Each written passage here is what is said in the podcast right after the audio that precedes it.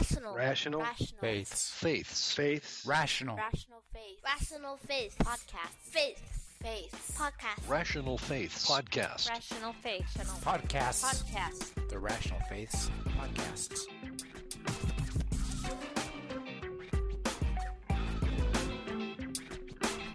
He was a racist from the core, head to toe and hip to hip. There's no danger of doubt about it. And the two major newspapers in Arizona wrote articles making fun of the farm workers.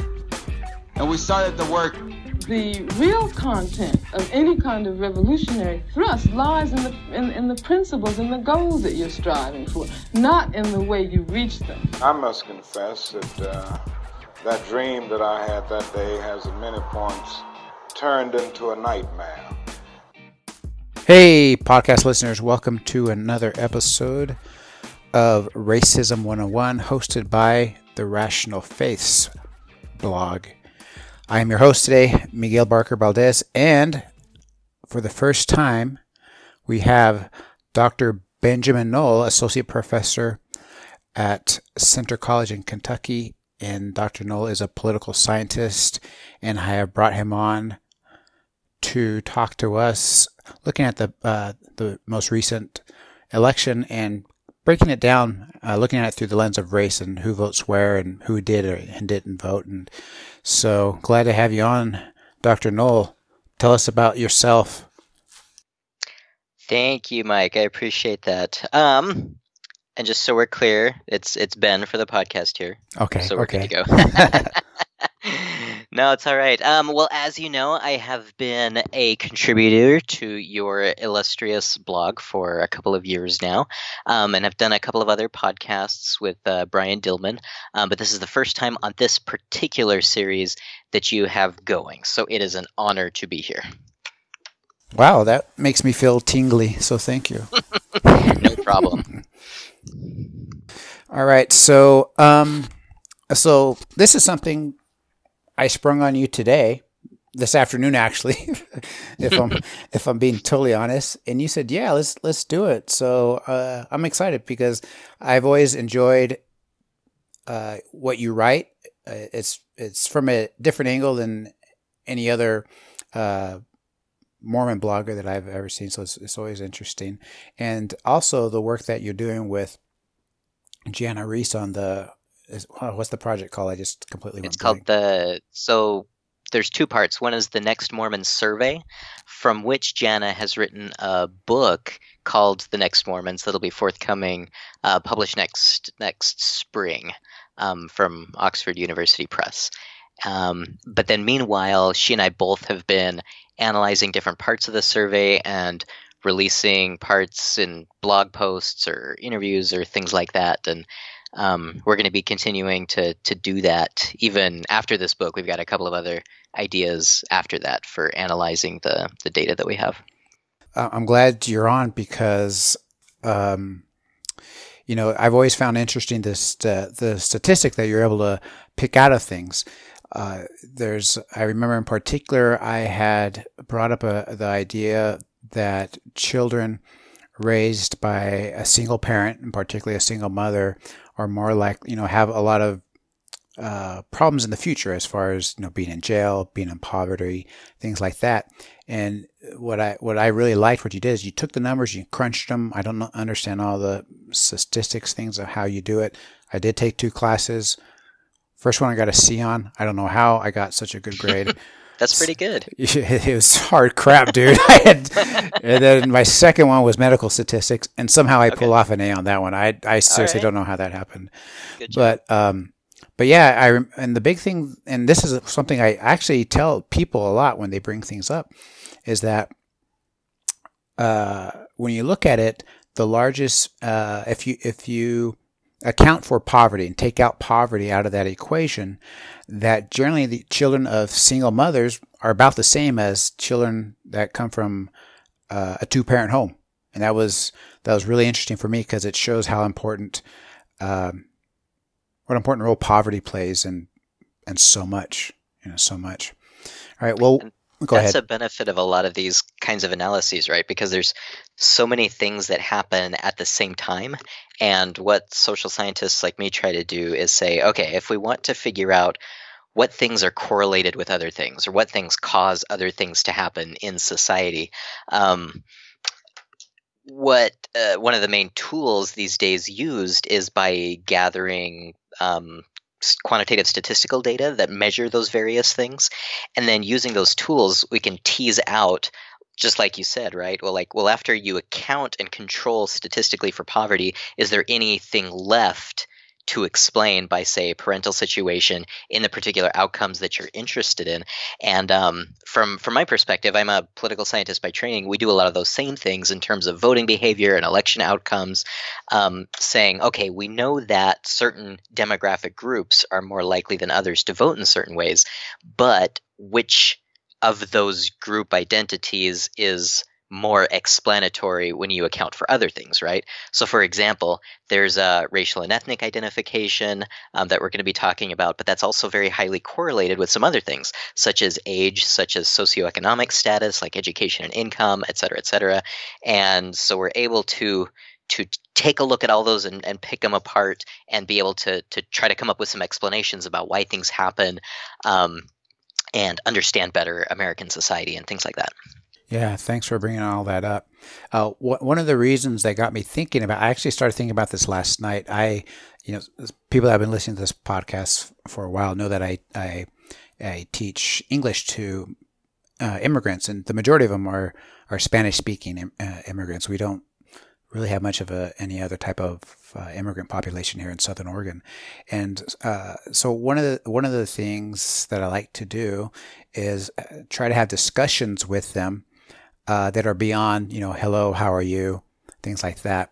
And so uh, the election came up, and I had a, this is you know, bad on me. I had assumed that the people, you know, all my students were um, either there with a temporary uh, work visa, also known as a green card, eh, or they they were undocumented immigrants. But to my pleasant surprise, uh, two of the women were were citizens and they were, uh, you know, they, everyone spoke a little English, um, but one in particular, you know, she was telling everybody how hard it is to become a citizen. That the that the test is in English, and they're like, you know, totally aghast and stuff. And, but she expressed it was really, and I've never seen this with a white American. She was so so proud that she voted, and so so proud that her two oldest sons voted, her two oldest children, and the same with the the other uh, lady in, in my class. So proud, like glowing, that her sons had voted. And the second woman said, "I think Hispanics are voting more, but from what I understand." That's not really the case. so I was wondering, yeah. So that, uh, we can launch off from there, or launch off from somewhere else if you prefer. Okay, sure. Well, let's um, start with this way, just taking a broad view of what we know about in terms of voter behavior among different racial and ethnic um, uh, minority groups in the United States, and then from there go into specifically what we know about what happened this week with the midterm elections and how that compares to other elections. How's that sound? I like that a lot. Okay, very good. Okay, so first, just broad general trends. Um, based on a variety of surveys and data collected by political scientists starting in the 19 all the way back to the 1940s but really 1950s and 1960s all the way to the present. Um, there have been some patterns that have repeated themselves over and over and over again um, in american history. Now some of them change over the years. Some of them stay fairly consistent. Um, but just broadly speaking, um, the type of person who shows up to vote in elections in America tend and now i'm going to be using lots of patterns right these are these are general trends so of course there's going to be lots of exceptions um, but generally speaking these are the way that the trends point that makes sense Yep. Okay. That makes sense. So- yep. so first, age. Age. Older people vote, younger people tend not to. and that's been a consistent thing, election after election, decade after decade. Um, some years it shifts around just a little bit, but a little bit, but you can almost draw a straight line and know the likelihood of someone voting just based on how old they are. So that's number one. Um, number two, uh, education levels. People who have higher levels of education tend to vote more than people with less education. Um, not surprisingly, that's also the same with income. People who make more money and are higher socioeconomic status tend to vote more than people with less money. Um, Another one, too, is racial ethnic identification. People who self identify as white consistently vote at higher rates than those who self identify with other racial or ethnic um, categories. So, right off the bat, those are the general trends that we've seen over the last couple of decades. So, looking now um, to the election that happened this week. Unfortunately, we won't be able to know for a couple of more weeks about what the turnout was among each of those groups just simply because it's it's a it's a big job to count up. I mean we have some early estimates of what voter uh, turnout rates were this last election. Um, early estimates are saying upwards of 47% ish which you know we can look at either optimistically or pessimistically optimistically, 47% for a U.S. midterm election is historically high. Um, we don't usually get nearly half of all voters to show up and vote on election day for midterm elections. It's usually closer to 35 to 40%, pushing 41, 42 sometimes. But this time we got 47, so we could look at that and say, hey, good on us. On the other hand, um, to look at it and say that we still couldn't get half, one out of two register voters to show up on election day, people would look at that and we could say, mm, you know, that's still perhaps nothing to be proud of so far. So just depending on how you look at it, that's that's what happened. Um, compared to um, presidential election years, uh, people tend to turn out to vote at higher rates in presidential years.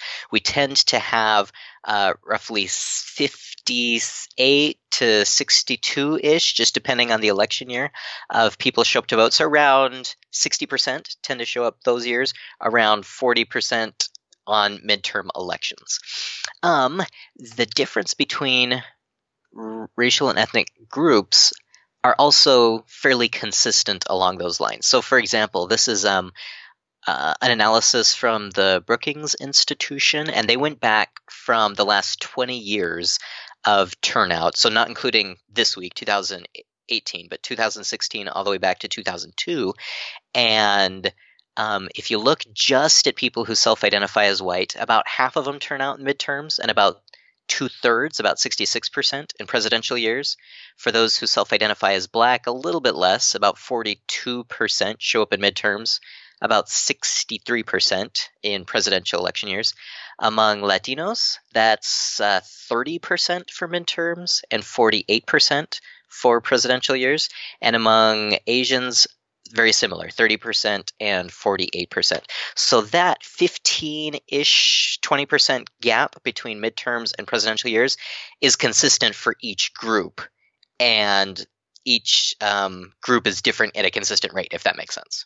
Yeah, that makes that makes sense. Yeah, I mean the the voting, how many, the percentage that vote varies, but the difference between the midterm vote and a, president, a presidential election vote the difference between those two is the same across ethnic groups, socioeconomic status, and things like yeah, that. Okay, yeah, more gotcha. or less. Yeah, gotcha. Yep. So I'm very curious. In a couple more weeks, we'll have a better idea of what turnout, what the turnout rate was for this election um, amongst each of those groups. Uh, just to my knowledge, we haven't been able to compile that yet, simply because um, while we know the outcome of lots of elections, there's still a lot of absentee ballots in many states that are yet to be counted. Um, early voting is a big thing in, a, in some states, and it takes them a while to compile and certify the results. So probably in a in a month or so, we should have a better idea on that. But there is some reason to think that amongst each of those groups, we did have higher turnout this time around. Um, so so that's that's something that'll be interesting to see um, if those differences stay the same or if they change uh, this time. So that's that's how many people show up to vote. Um, we could talk a little bit about what are some of the reasons why there are those differences amongst different um, racial and ethnic identification groups uh, before we go on to partisan um, patterns amongst each of the groups there. Yeah, I, I'd really like that's. Yeah, I'm glad you brought that up because that part I want to understand better. Sure, and and part of this gets to that idea of correlation with other factors, um, like we were talking about earlier. So, for example, um, it's just a, a, fact in the United States today that um, minority groups tend to have uh, more kids than whites in America. And so, on average, they tend to be younger. And we already know that younger people tend to vote less than older people.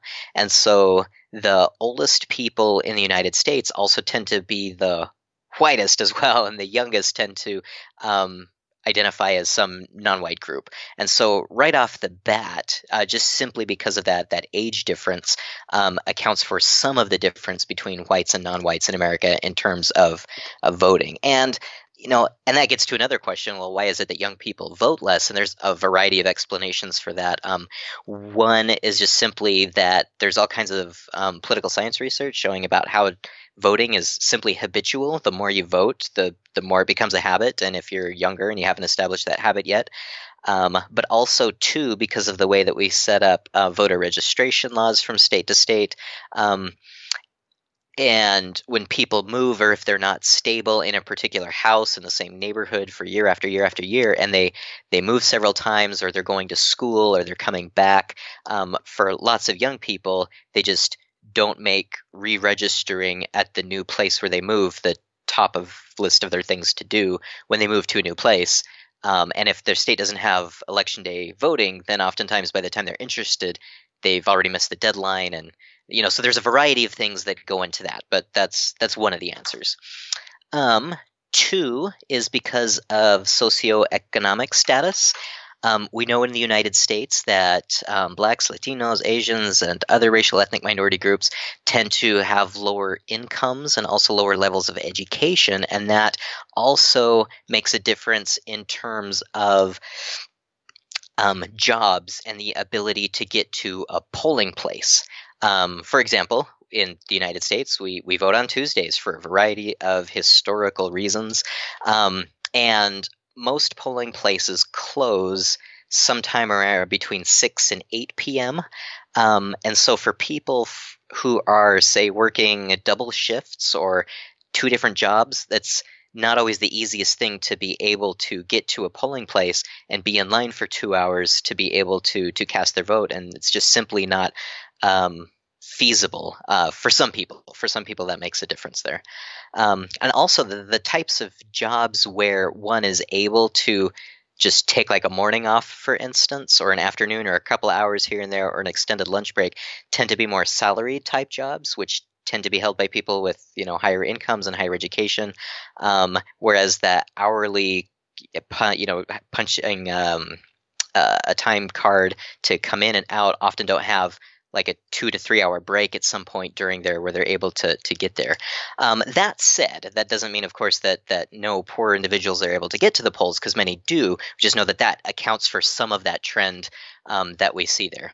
And then um, another reason that we can that, that we can talk about is is that there is a correlation in the United States that racial ethnic minorities tend to be incarcerated at higher rates than whites in America um, for a variety of reasons, and that's a whole other subject. Um, but many states have laws on the books that um, just depending on the state that you're in, that a person's not eligible to vote while either on parole or if one has a, a, criminal record or something like that. And that also disproportionately affects racial ethnic minorities there. Um, and there are other reasons as well, but those are some of the big ones that account for that that about 20% difference between whites and non-whites um, in terms of voter turnout in America.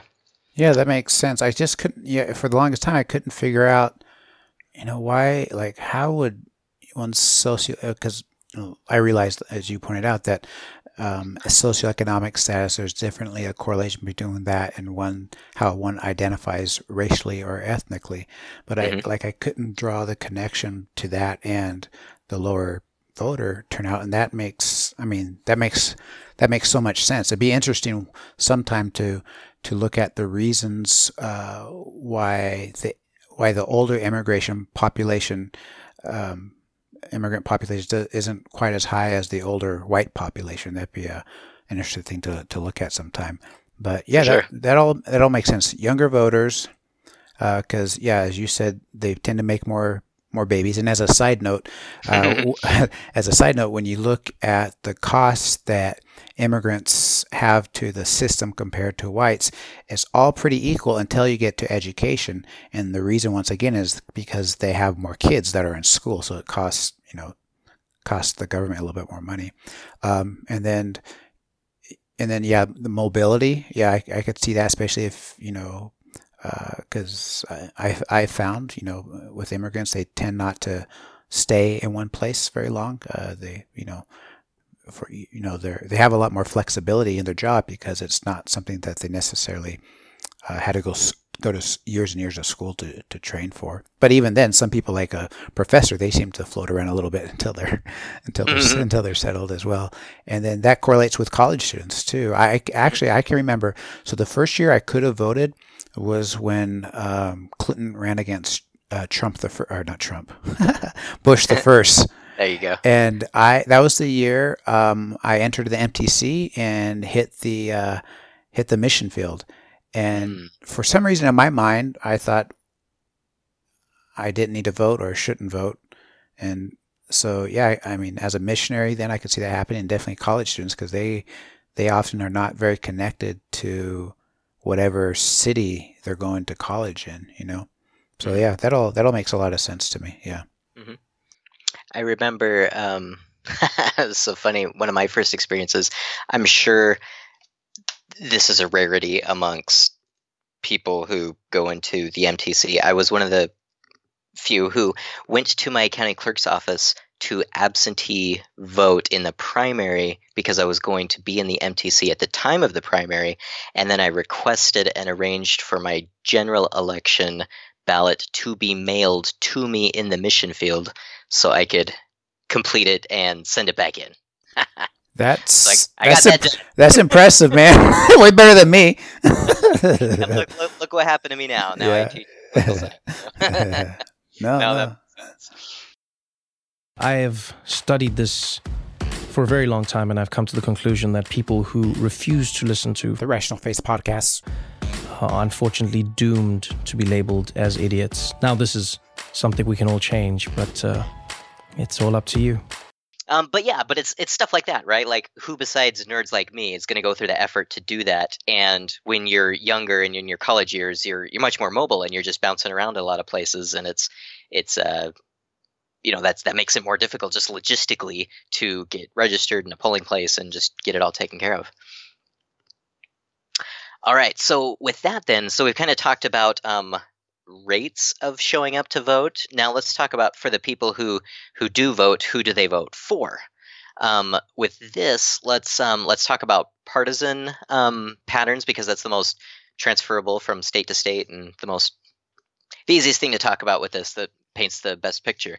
Um, okay, so first, what I'm going to be talking about is exit polling data. Um, and what this is is um, in order to be able to get a picture of who shows up to vote on election day, there are a variety of organizations who work together, and they've been doing this for a number of decades now, um, to get people to hand out surveys to people who took. Um, who, who went to the polls to vote on election day um, and ask them to fill out a number of questions about who they voted for, uh, about their demographic characteristics, as well as issues that are important to them, and things like that.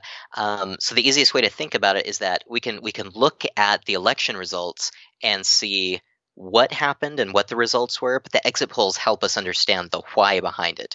We can understand better what types of groups were voting for which candidates, which parties, um, what issues were important to them to help us make some sense of it.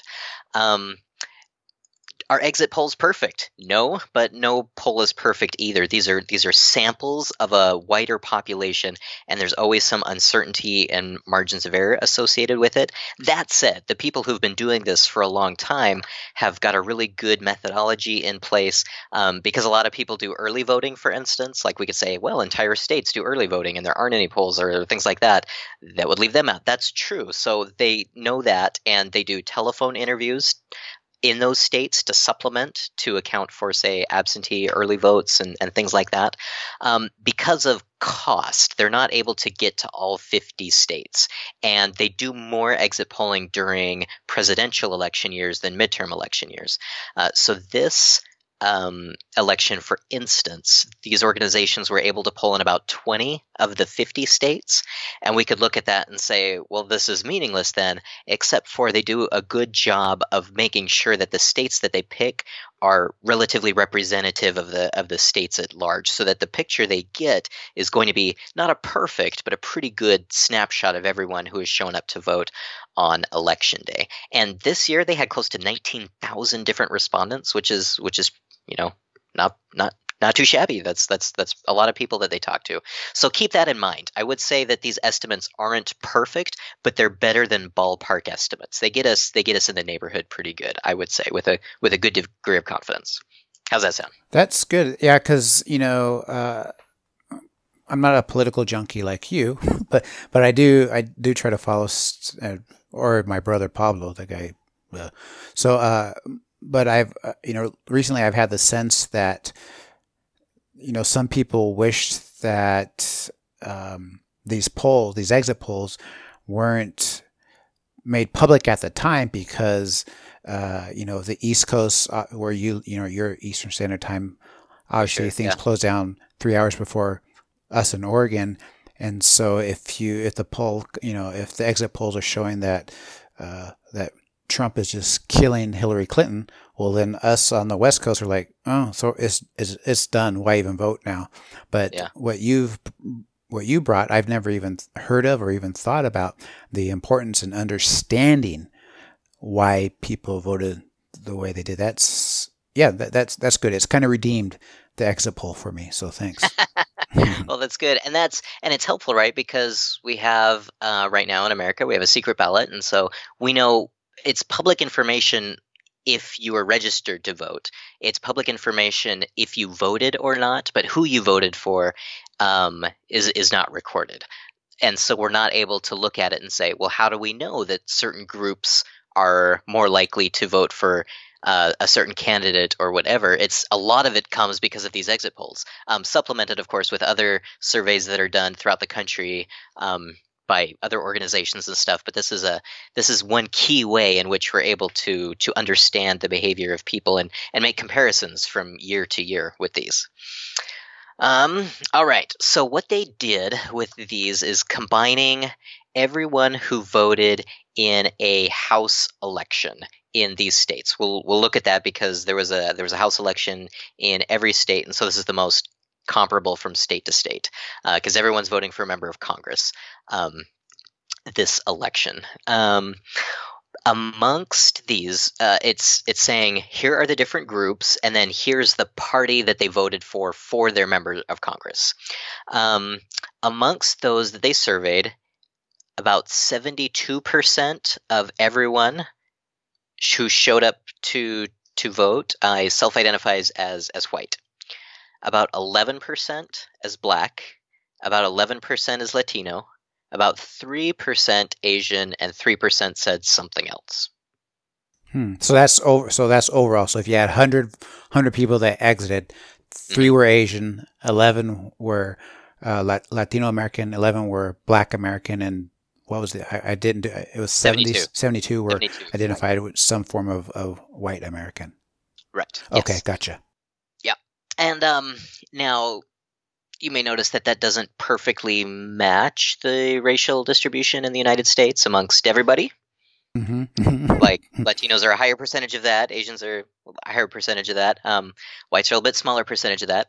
But thus, we see again with with these different factors how the the different um, factors that affect voting turnouts disproportionately under sample or under under represent minority perspectives in terms of the vote and tend to overestimate estimate white perspectives in the votes here. And that's especially the case for midterm elections. Um, during presidential election years, when we have about 60% of everyone show up, that tends to be a more representative sample of the people who are registered.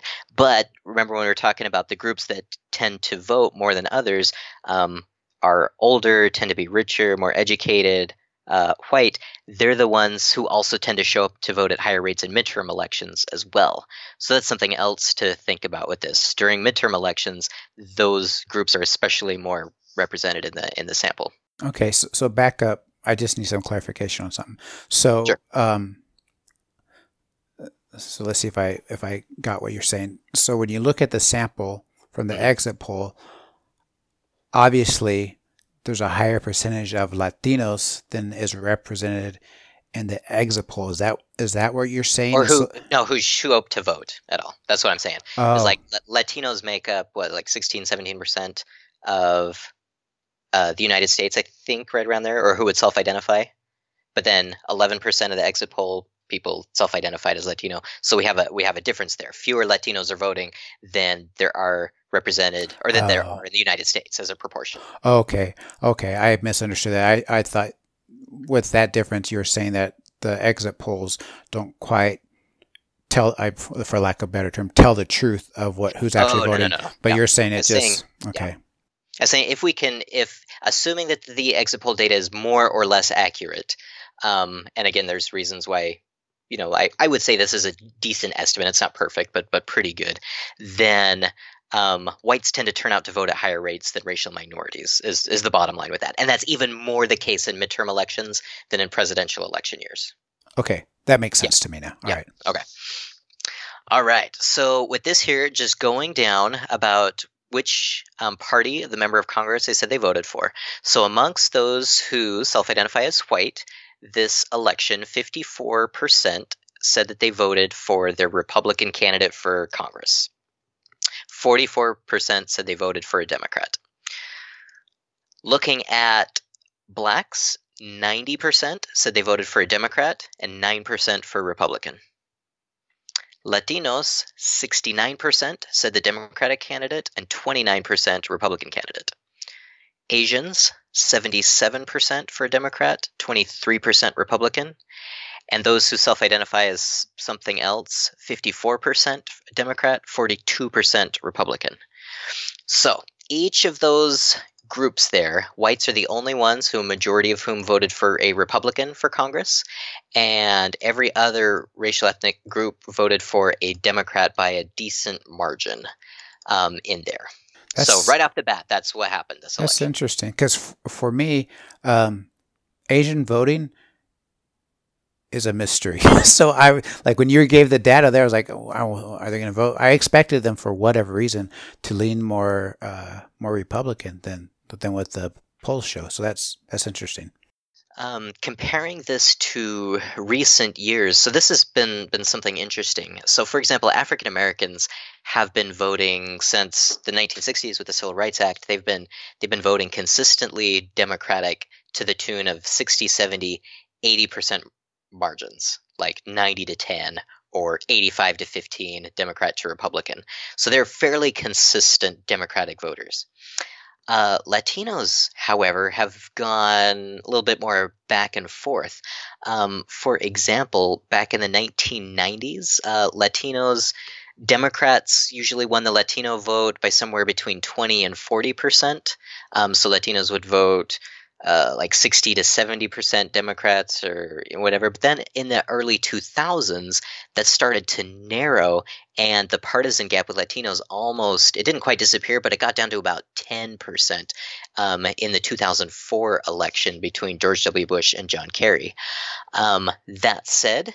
Around 2005, 2006, if we remember, that's when we had a lot of um, big things going on in terms of immigration. We had that was one of the peak years of the undocumented um, population in the United States in terms of of um, receiving immigrants, but we also had um, reasonably strong economy, going into 2005 and 2006, which is attracting a lot of jobs. And we had a lot of immigrant marches, we had a lot of stuff going on. And then in the 2006 midterm election, that for Latinos went way back up to almost a 50% um, margin for Democrats that year. So that was a big difference from 2004 to 2006. Yeah, that was a that was a huge jump there. That's interesting. And then ever since then, it's been somewhere between 30 and 40 percent advantage for Democrats amongst Latinos. Um, according to the again these these exit polls, Latinos voted at about a 40 percent margin for for Democrats this time around. Um, last election in 2016, it was about 35 percent. 2014 is about 25 percent, but before that, it was again 35 percent. So somewhere around there. That's that's been the pattern for the last since 2006 basically that's that's when we saw and and it was interesting um, when george w bush was elected um, he at first before 9-11 happened uh, there was a lot of talk of him trying really hard to to to get the republican party to be more appealing to the latino vote in the united states he's from texas right his brother is from Florida or live in Florida, the governor of Florida. His his um, brother Jeb's married to a Latina woman. Um, he, you know, pa- speaks better Spanish than most Americans, but less well than you know. but whatever. Like he he he he was giving it a shot. He's saying, "Hey, look at this. We're the party of traditional values, and we're the party of of strong religion. All things that make us a natural constituency for the the uh, Republican Party." And that year, like you, like like it was making a little bit of inroads there. But then 9/11 happened, and we had the war on terror happen, and then the immigration thing happened, and ever since then. Um, Latinos have been pretty reliable in the in the Democratic Party there, but not monolithically and not near to the same extent as African Americans. Um, as That's- far as Yeah, that's go ahead. that's just interesting because uh, you know I I would have expect just my gut would have told me Mm-hmm. that there would been a larger margin in favor of Democrats among uh, Latino voters, but they also I guess they don't really have the history of you know the civil rights that Black Americans um, have had. So yeah, it's that's really weird. I just, and especially with the midterm, I would have expected them to like been like a hundred percent Democrat, you know. But just, I guess it. yeah, just no, it's about two thirds to one third is is about what it was, and that's Yeah. been about the average for the last uh, couple of election cycles. And you know better than I do, of course, right? That when we say Latino, just as with any group, this isn't a monolithic group we're talking about. There's a variety of nationalities represented. There's a variety of immigrant generations represented. Um, and so, for example, we have like Cuban Americans in Florida who make up a good chunk of the Florida vote, um, coming from Cuba and the the authoritarian communist regime that was there for a number of decades and is kind of still there in some forms. Um, they have a very, very, very strong pro freedom political kind of identity. Like we don't want the types of leftist governmental policies that our parents or our grandparents escaped from the Cuban regime when that all came in. And so they're very, very strongly and reliably Republican voters, even, you know, Latino there. Um, but at the same time, we also have most Mexican Americans uh, tend to vote much more strongly uh, Democratic there, and you know then there's also Puerto Ricans and there's people um, from other parts of Central America, of course, and and so yeah, it's it's it's an interesting um, group to try to think about what would influence likelihood of voting for different different things here. Um, we also know that racial ethnic minorities tend to be more religious than than whites in America, and religion and conservative politics have gone more hand in hand, or in terms of correlation, for the last um, little bit too. So Latino Catholics who believe strongly in traditional marriage and um, pro-life agenda. The Republican Party is more a natural home there. But then there's been all the cross pressures with the last 10 years with all the immigration activism and all those kinds of things. Um, and that seems to be winning for most Latinos, or at least two thirds or so um, lately. Yeah, that's interesting. Cu- Cubans are always, you know, even among, well, eh, let me back up. So, if you live in the West or the Southwest, if you're brown and speak Spanish, everyone assumes you're Mexican, right? They might, Mm-hmm. some might understand, okay, Guatemalans and El Salvadorians are kind of in the mix too. If you're in Sure. Florida, everyone's going to assume you're Cuban. And if you're in New York, everyone's going to assume you're Puerto Rican, right? so it's kind of, Oh, yeah, yeah, yeah. it's kind of how people think. And, um, Cubans, for lack of a better word, are just kind of weird how they fit into, uh, into this whole, into this whole thing. Um, and I, I've spoken about this briefly another time in that when the U.S. Census in the 80s was trying, uh, you know, trying to better understand the population of Spanish-speaking people from Latin America, that's when they came up uh, with the ethnic group Latino. And one of the, the group that fought the hardest against that were actually Cubans, Cuban Americans, Mm. because they identified as white Ah, yes. and so there had to be there had to be a large campaign uni- with Univision, and and Chichi Ramirez got involved with this, and some other um, you know uh, uh, famous uh, Latin Americans in the U.S. to encourage everyone to check that box. And also, if you look at Ted Cruz, right, Mhm. he's uh, of Cuban American descent, but I don't think any Latin American would claim him, you know, at all, you know, because for uh, for a lot of reasons, you know, and he he came here. Uh, his father showed up here, you know, to to study at, at university, eventually became United States. So the way his father and the way most Cubans arrive in the United States is completely different than uh, the way Mexicans, Guatemalans, El Salvadorians uh, show up, and their hi- their history of immigration in the in, into the United States is completely different. It was, you know, as you know, the the, the wet foot, dry sand, or I can't remember how, what what they call it. So they were always, you know, they were always welcome because they were leaving this terrible, terrible Castro regime, which may or may not, which actually did have some connections to the USSR. But if you look at the rest of Latin, you know, Latin America on, you know, um, as part of the main, as part of the, you know, the northern continent and, and central and south, is that um, they had equally bad governments, you could say, but there wasn't the communism fear, and so they weren't readily you know welcomed as as Cuban Americans were, and so within the Latin Latino American um, community, I mean that would be a big community. There's often a lot of tension between uh, Cubans and uh, uh, immigrants from Mexico and Central America, It's- and it's something I didn't really appreciate until my mission because we did have one branch president uh, in a in an area of, of Dallas called uh, Oak Cliff, where he was the branch president, and everyone else was, you know, were uh, of Mexican American descent, Guatemala, and El, El Salvador. Those are the- main ones. You get some from Honduras every so often, and so there was a definite there's a definite kind of they didn't like him so much because just because of the of the Cuban thing, and of course as a 19 to 21 year old boy, I didn't I didn't under, I didn't understand it, you know. All I knew is that um, he spoke really fast and spoke differently than, than the Mexicans did. But Right. yeah, yeah, yeah. Okay, I'll, I'll be quiet now. Carry on. No, that's okay. That's okay. Um, uh, and then another thing that I thought was interesting with the exit polling data is the intersection of gender and race in terms of voting patterns.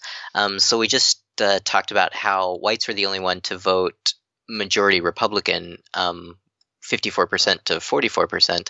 Um, if we break that down by gender, um, the people who voted in this year's election who identified as white and men um, were much stronger, 50, 60% Republican to 39% Democrat. Among white women, it was almost 50 50, 49% to 49%. So that was interesting. Yeah, that is there's interesting. yeah there's a there's a there's a difference there.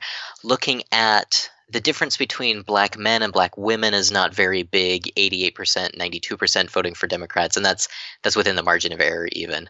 Um, but amongst latino men and latino women latino men 63% voted for democrats but 73% of latino women voted for democrats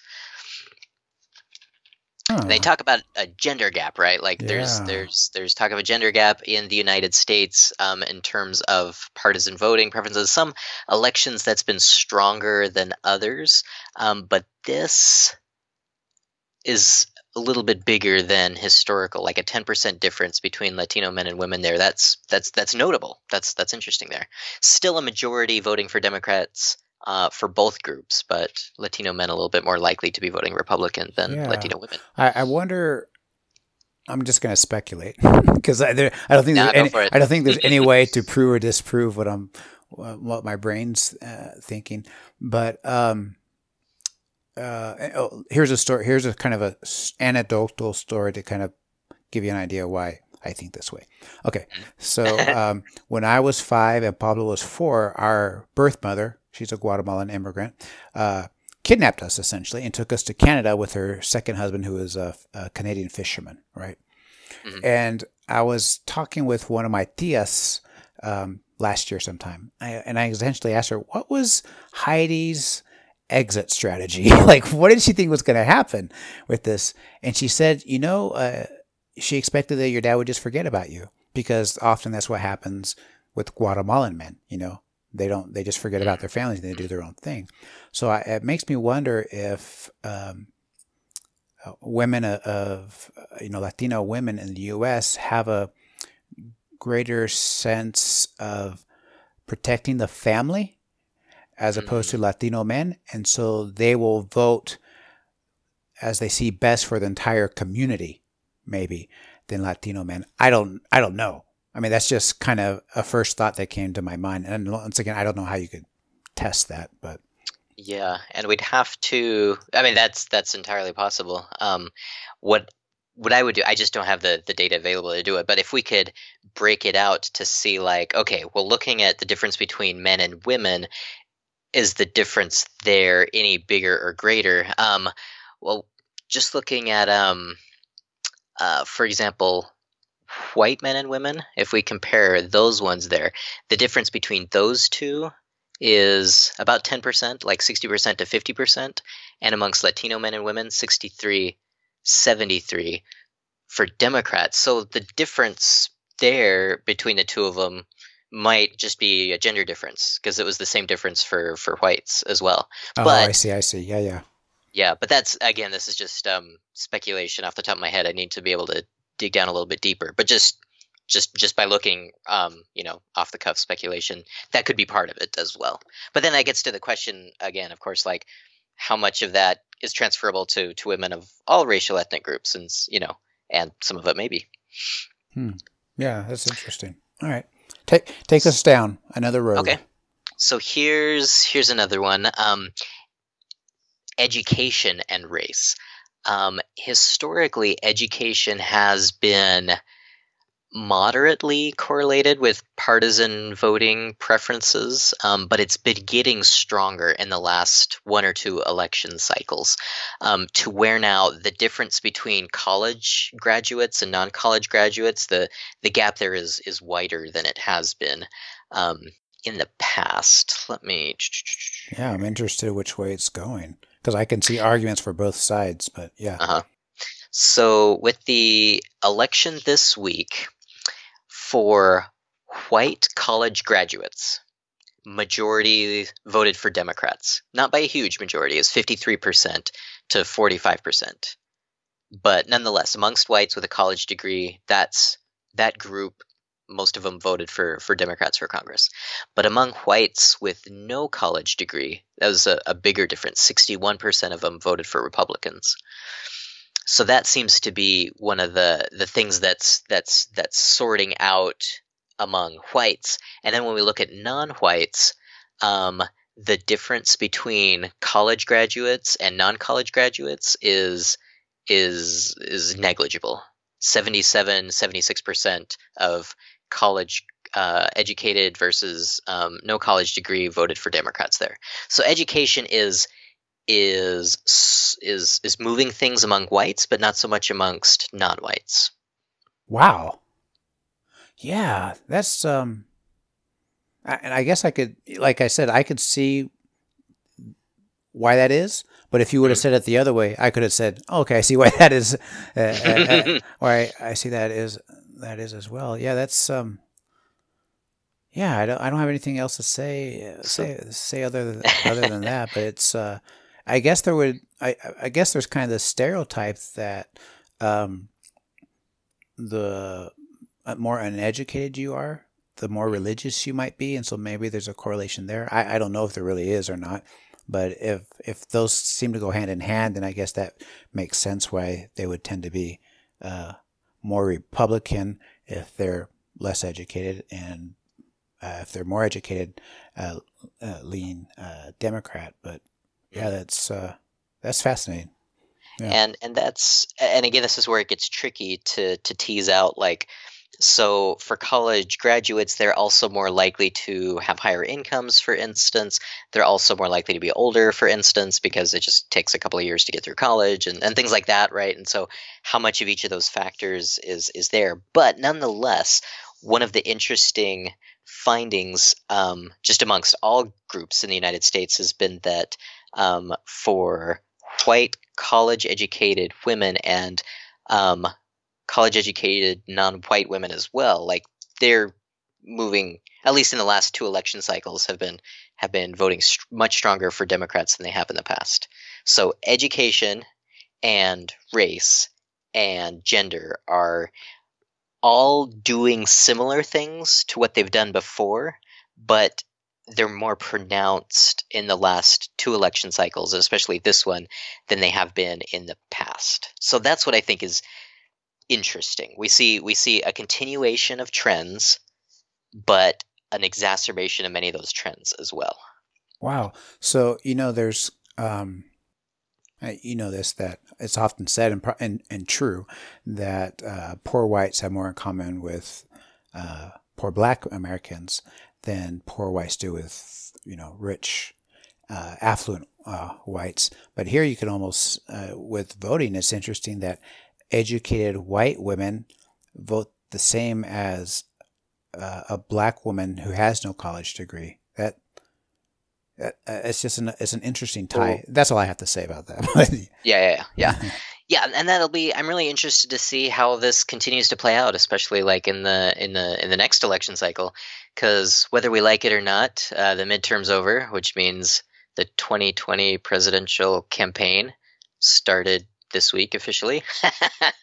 uh, it's November. Um, next year, January and February, we're probably going to see candidates start making it out to Iowa, New Hampshire, and start with their stump speeches. And by next summer, we'll be in the heat of it. And so the next couple months is when the candidates either put up or shut up, and they they decide if they're going to do it or not. So this will be interesting to see. Um, for Democrats, especially, we're at a point where um, if you look at the comp- racial composition of the different political parties, um, almost half of all Democrats in America now self-identify as non-white of some kind. Not not quite 50%, but somewhere between 40 and 50%. So that makes a difference for um, for what kind of candidate would be appealing to the Democratic base. Uh, for instance, is is it going to be the case that um, you know, will another person of color get the nomination um, again?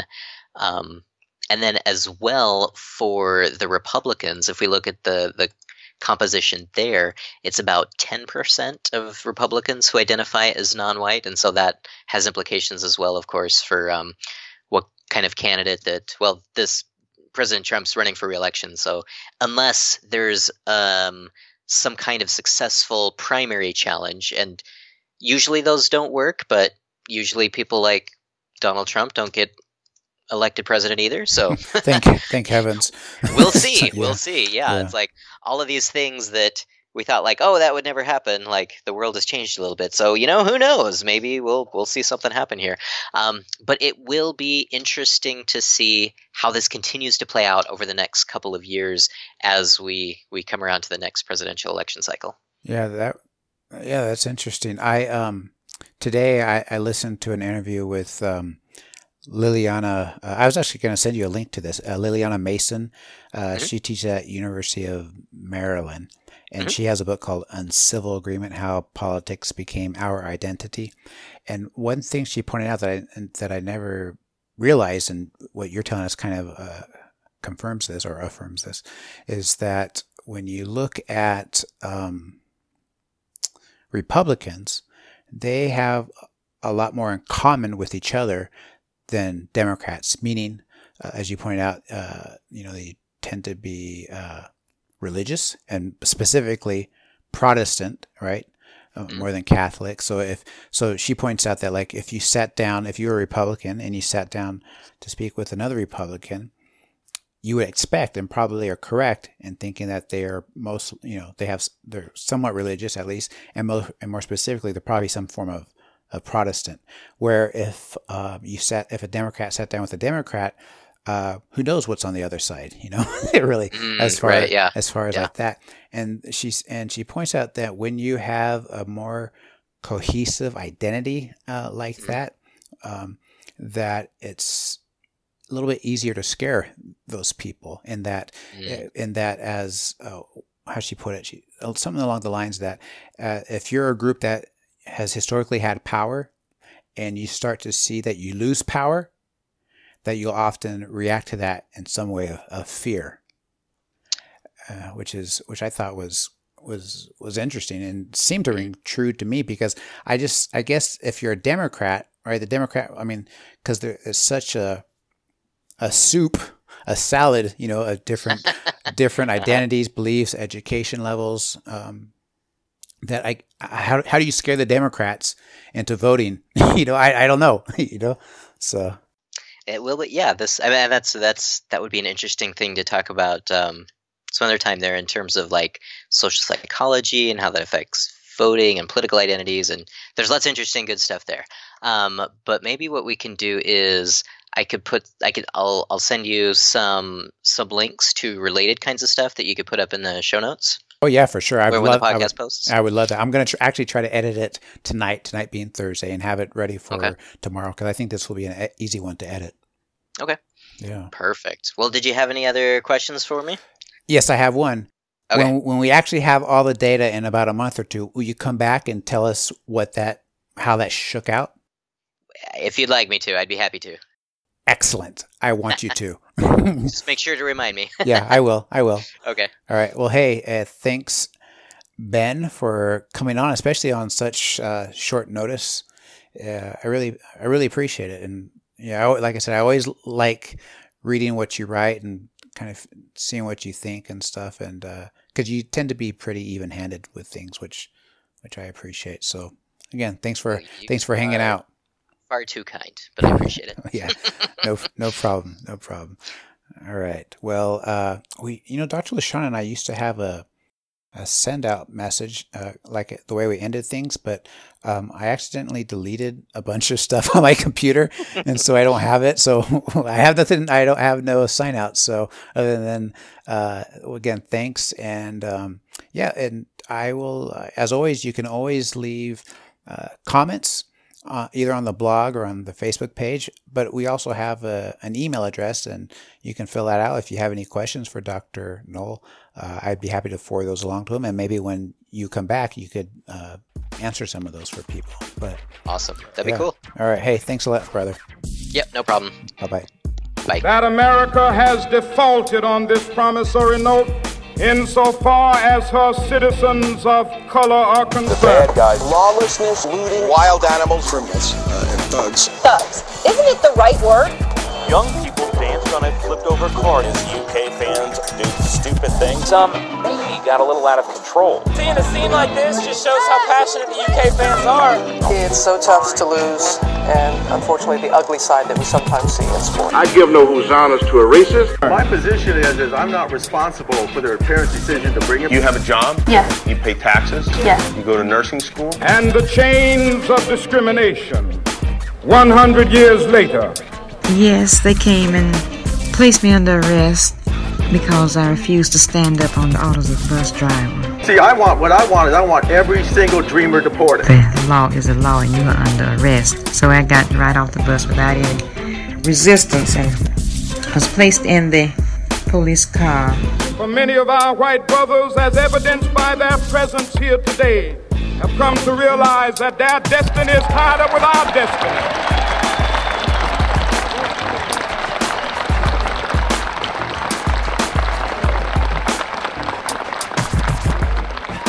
They have come to realize that their freedom is inextricably bound to our freedom. We cannot walk alone. Dispute a blood brawl. There was some type of altercation.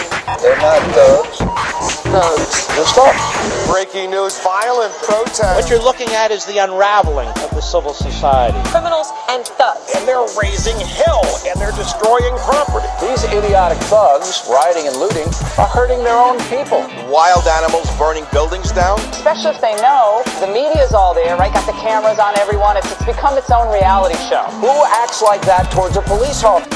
Es un tiempo que nos da mucho brillo del futuro. Y yo estoy completamente seguro que en muchos países de América los indígenas viviremos eternamente.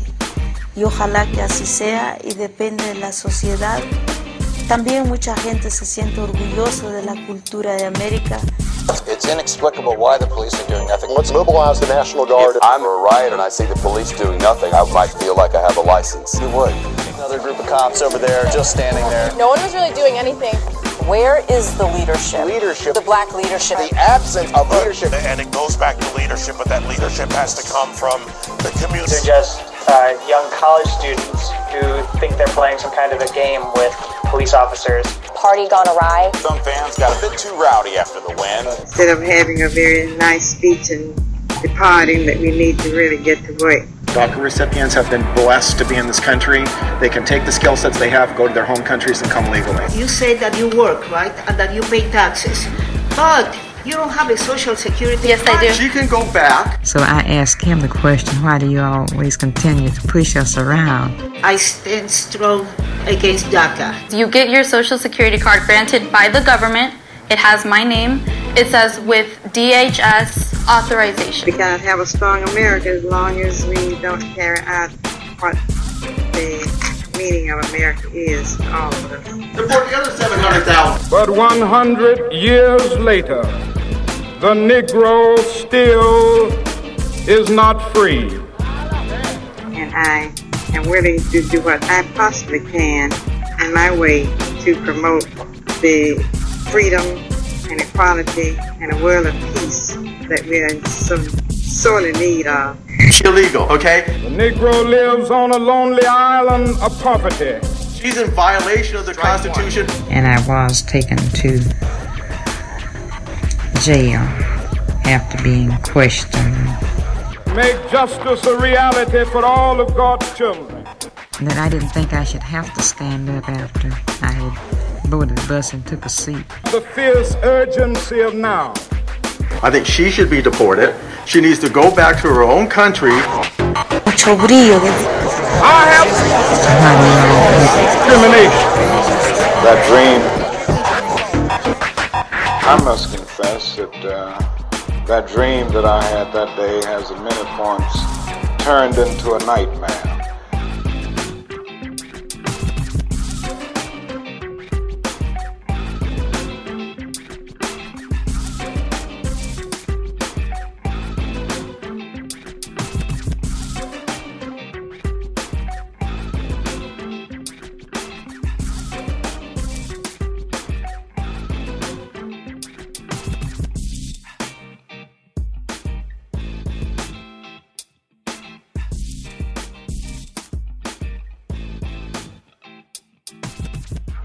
Intro and outro music provided royalty free through bensound.com. Some of the audio clips come from bravefilms.org, Jimmy Kimmel Live, and This American Life. If you enjoy the content of this podcast or any of the other Rational Faith podcasts, head over to iTunes or Stitcher and leave a nice review. That way, more smart and beautiful people like you can find us. Black women bailed out white people again. This was a miracle. Well, it's a miracle to Becky. For black women, it's called a Tuesday.